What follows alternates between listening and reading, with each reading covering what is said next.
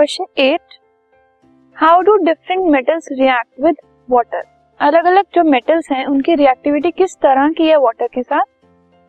Maximum जो metals हैं, वो वाटर के साथ रिएक्ट करके हाइड्रोक्साइड फॉर्म करते हैं.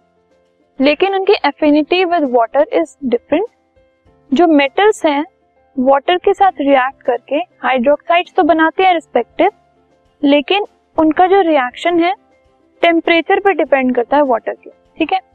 जो बहुत ज़्यादा रिएक्टिव मेटल्स होते हैं, जैसे कि सोडियम पोटेशियम कैल्शियम क्योंकि वो बहुत रिएक्टिव है तो वो कोल्ड वाटर के साथ भी रिएक्ट कर लेते हैं इजीली मैग्नीशियम जो है इंटरमीडिएटली रिएक्टिव है, और वो कोल्ड वाटर से रिएक्ट ना करके हॉट वाटर से रिएक्ट करता है। तो वाटर को हल्का सा हीट करने की ज़रूरत होती है to make it react with magnesium aluminium zinc और आयरन ये on the other hand hot और कोल्ड किसी भी वाटर के साथ रिएक्ट नहीं करते।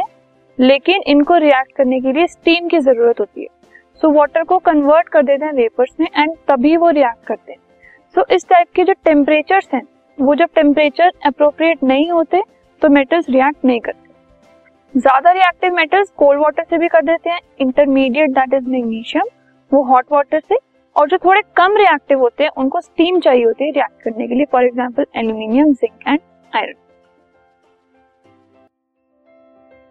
this podcast is brought you by Hubhopper Shiksha Abhiyan अगर आपको ये पॉडकास्ट पसंद आया तो प्लीज़ लाइक शेयर और सब्सक्राइब करें और वीडियो क्लासेस के लिए शिक्षा अभियान के यूट्यूब चैनल पर जाएँ।